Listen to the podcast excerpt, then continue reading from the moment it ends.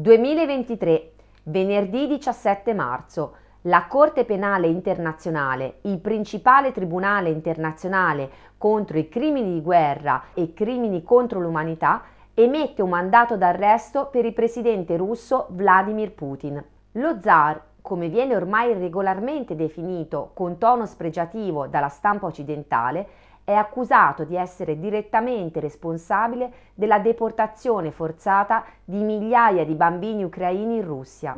Il fronte occidentale è in un brodo di giuggiole. Un ente terzo e formalmente del tutto indipendente avrebbe finalmente ufficializzato le basi giuridiche dello scontro che li vede contrapposti al regime putiniano. Ma non mancano critiche di stinguo e nemmeno gli sfottò. Ottolina TV ne ha descritti alcuni in questo video, pubblicato subito dopo l'ufficializzazione del mandato di cattura. Mandato di arresto per Putin si intitola Trionfo del diritto internazionale o solito vecchio doppio standard? Nel video si sottolineava come che forze armate e governo russi, da quando è iniziato l'operazione speciale in Ucraina, si siano macchiati di una quantità incalcolabile di crimini è piuttosto pacifico, ma allo stesso tempo si segnalava come in ogni guerra i crimini siano la norma più che l'eccezione. Eppure solo una piccolissima parte vengono poi concretamente perseguiti e che quindi diventa derimente chiedersi chi condanna chi, in base a cosa e con quali obiettivi. E secondo il video, per dare una risposta a questi interrogativi, bisogna riprendere in mano l'opera di quello che è stato probabilmente uno dei massimi studiosi italiani del pluralismo giuridico e della giurisdizione penale nell'epoca della globalizzazione, Danilo Zolo, il più radicale dei critici non solo nello specifico della Corte Penale Internazionale, ma in generale di quello che lui definiva il moralismo politico, che sarebbe espressione di un wishful thinking professorale che ignora totalmente l'asprezza delle diseguaglianze sociali, la durezza dei rapporti politici e la violenza spietata dei rapporti internazionali del nostro tempo. È il frutto di questo moralismo politico, incarnato in istituzioni internazionali soltanto apparentemente super partes, non sarebbe la giustizia, ma, come la definiva lui, la giustizia dei vincitori. Io sono Letizia Lindi, di mestiere insegno storia e filosofia nelle scuole medie superiori e questo è il nuovo episodio di Otto Sofia, il nuovo format di divulgazione di storia e filosofia di Ottolina TV in collaborazione con la Gazzetta Filosofica.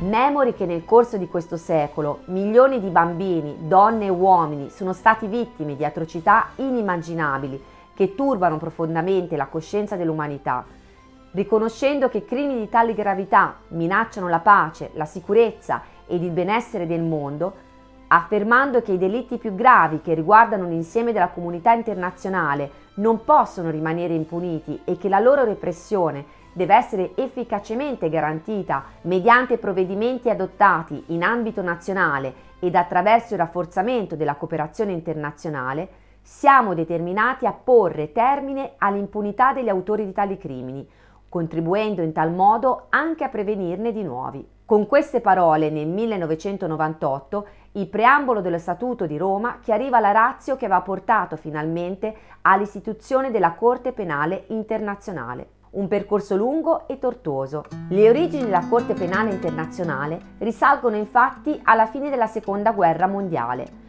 quando per giudicare i crimini di guerra degli anni immediatamente precedenti vennero istituiti numerosi tribunali militari internazionali, a partire da quello chiamato a giudicare i responsabili dei crimini nazisti del processo di Norimberga.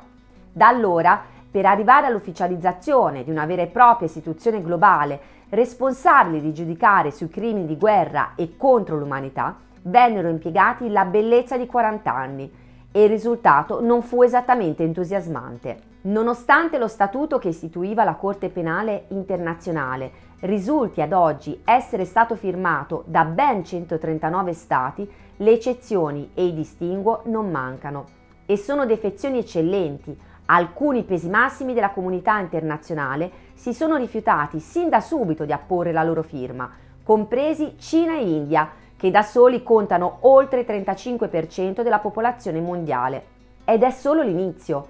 Anche tra chi ha firmato lo statuto, infatti, c'è chi poi si è rifiutato di ratificarlo, come l'Iran, l'Algeria e anche l'Ucraina. E poi c'è anche chi inizialmente aveva firmato, ma poi si è pentito e la firma l'ha ritirata, come la Russia e gli USA. Risultato? A riconoscere pienamente l'autorità della Corte oggi sono in tanti, ma rappresentano una piccola minoranza della popolazione globale e anche del Consiglio di sicurezza dell'ONU, dove tra i membri permanenti lo riconoscono soltanto in due su cinque. Perché? A prima vista, infatti, lo Statuto delinea un programma all'insegna della salvaguardia della giustizia e della pace mondiale. Sostanzialmente si prende atto del fatto che gli Stati hanno ampiamente dimostrato di non essere in grado di garantire la pace e quindi, molto semplicemente, si tenta di supplire alle loro mancanze attraverso la condivisione di un ordinamento giuridico globale. Sembra la soluzione ideale, accentrare l'uso della forza nelle mani di un'autorità sovranazionale in grado di fare da arbitro super partes sulla base del diritto e in tal modo riuscire preventivamente anche a dissuadere i membri della comunità internazionale a violare le regole. Un'idea semplice di buon senso, della quale si discuteva ormai da quasi un secolo.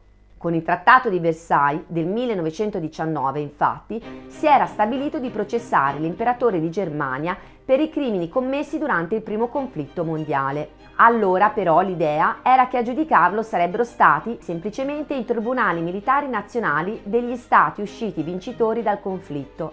Non andò benissimo, le potenze alleate riunite a Parigi provarono a rivolgere una richiesta di estradizione ai Paesi Bassi, dove Guglielmo II si era rifugiato, ma la richiesta molto semplicemente venne respinta. Nel 1945, all'indomani della fine della Seconda Guerra Mondiale, è la volta del processo di Norimberga. Stati Uniti, Gran Bretagna, Francia e Unione Sovietica stipulano a Londra un accordo che prevede l'istituzione di un tribunale militare internazionale allo scopo di giudicare i presunti criminali nazisti. Secondo Zolo, un caso eclatante di giustizia dei vincitori. Lo spazio della terzietà è del tutto compromesso, scrive Zolo, che avverte ci troviamo di fronte al drammatico ossimoro della giustizia politica. Secondo Zolo, infatti, il processo di Norimberga non sarebbe un atto di giustizia, ma semplicemente una prosecuzione delle ostilità ispirata a un desiderio di vendetta. La giustizia è nelle mani dei committenti politici che hanno già deciso la sentenza. Mentre i cittadini degli stati usciti vittoriosi dal conflitto e ritenuti responsabili di innumerevoli crimini di guerra, comprese le bombe atomiche sganciate su Hiroshima e Nagasaki, a conflitto ormai sostanzialmente concluso, semplicemente non verranno mai sottoposti a giudizio. Passa quasi mezzo secolo e va in scena lo stesso copione. Nel 1993 viene istituito infatti il Tribunale internazionale dell'AIA per la ex Jugoslavia. Anche in questo caso Zolo non le manda a dire. Luisa Arbour e Carla Del Ponte, procuratori generali del Tribunale, si sono perfettamente adeguate al precedente di Norimberga. In particolare Zolo punta i riflettori sul ruolo della Nato. Nei primi mesi del 96, ricostruisce Zolo, il procuratore generale del Tribunale si era personalmente incontrato con il segretario generale della Nato e con il Supremo Comando Alleato in Europa per stabilire contatti e iniziare discussioni circa le modalità di cooperazione e di assistenza fra la Nato e la Procura. Ma non solo, quando al Tribunale sono state presentate tre denunce formali da parte di una delegazione di parlamentari russi, del governo di Belgrado e di un gruppo di autorevoli giuristi canadesi, ricorda Zolo, il procuratore generale ha deciso court di archiviarle, non esitando a porre la giustizia internazionale al servizio delle potenze vincitrici, dalle quali il tribunale dipendeva politicamente e finanziariamente. Nel 2005 poi è la volta del processo a Saddam Hussein. Ma anche qui ci sono buone ragioni, scrive Zolo, per mettere in dubbio la legalità internazionale, la legittimità politica e l'indipendenza del Tribunale speciale iracheno. Zolo ricorda infatti come il tribunale sia stato istituito durante un'occupazione militare e per volontà della potenza occupante, che vi svolgerebbe un ruolo egemone e che quindi si guarderà bene dal puntare i riflettori sugli innumerevoli crimini compiuti dalle forze occupanti, compresi, ricorda Zolo, i responsabili della strage di Fallujah, la strage al napalm e al fosforo bianco del novembre 2004, che causò la morte di un migliaio di civili in una botta sola. Il potere esercitato dal personale civile e militare degli Stati Uniti e degli altri contingenti presenti nel territorio iracheno, conclude Zolo, è da un punto di vista politico del tutto illegittimo Rispetto a questi precedenti, l'istituzione della Corte Penale Internazionale è indubbiamente un gigantesco passo avanti. Finalmente non sono direttamente vincitori a istituire un tribunale ad hoc per giudicare i vinti e scagionare gli alleati. Al netto delle contraddizioni che abbiamo già ampiamente elencato all'inizio di questo video, è la cosa che si avvicina di più all'idea di un ente internazionale super partes, come auspicato già a partire dagli anni venti dal padre del normativismo giuridico Hans Kelsen, il sogno di una giustizia assoluta che valichi i confini del tempo e dello spazio. Solo temporaneamente e niente affatto per sempre, scrive Kelsen, l'umanità contemporanea si divide in stati, che si sono formati del resto in maniera più o meno arbitraria.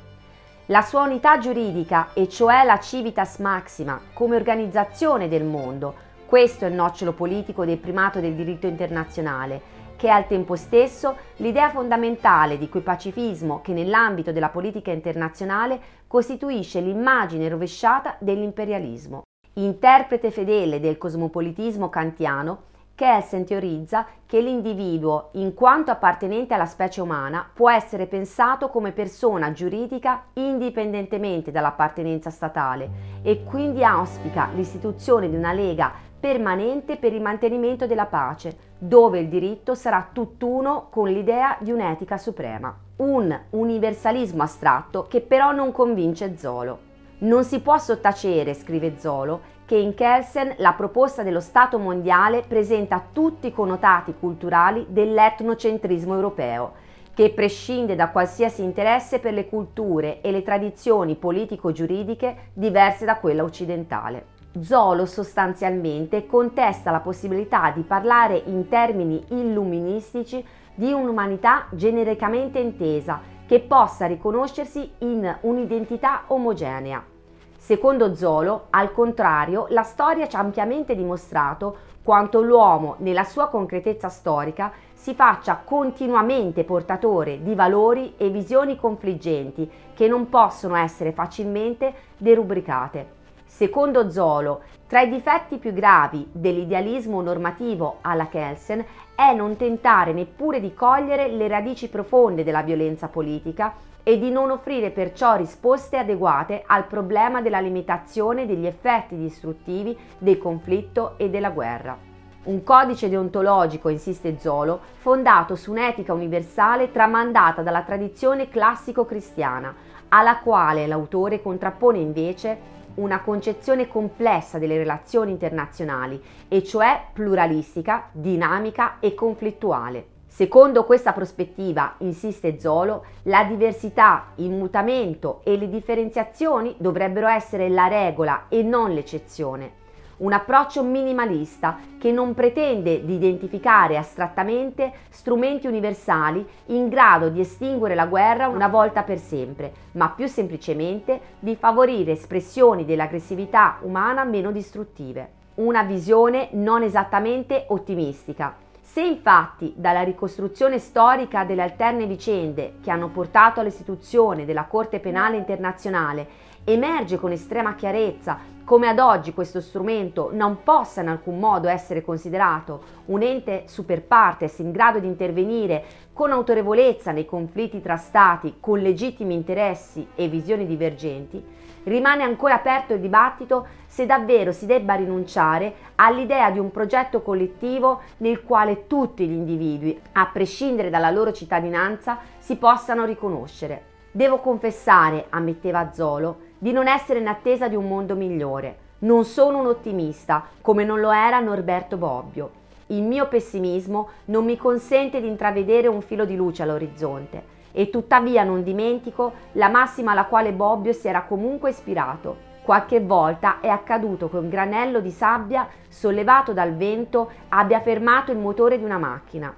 e dunque anch'io non nego che valga la pena di lottare in extremis e di sfidare il destino. Per capire se a prevalere debba essere il pessimismo o la possibilità ancora oggi di essere quel granello di sabbia, l'appuntamento è per domani sera, mercoledì 12 aprile a partire dalle 21, in diretta con una nuova puntata di Otto Sofia.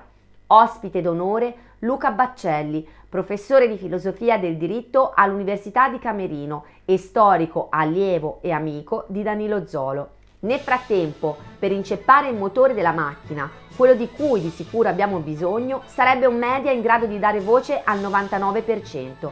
Aiutaci a costruirlo. Aderisci alla campagna di sottoscrizione di Ottolina TV su GoFundMe e PayPal. E chi non aderisce è Carla Del Ponte. Ottolina TV, comunque vada, sarà successo.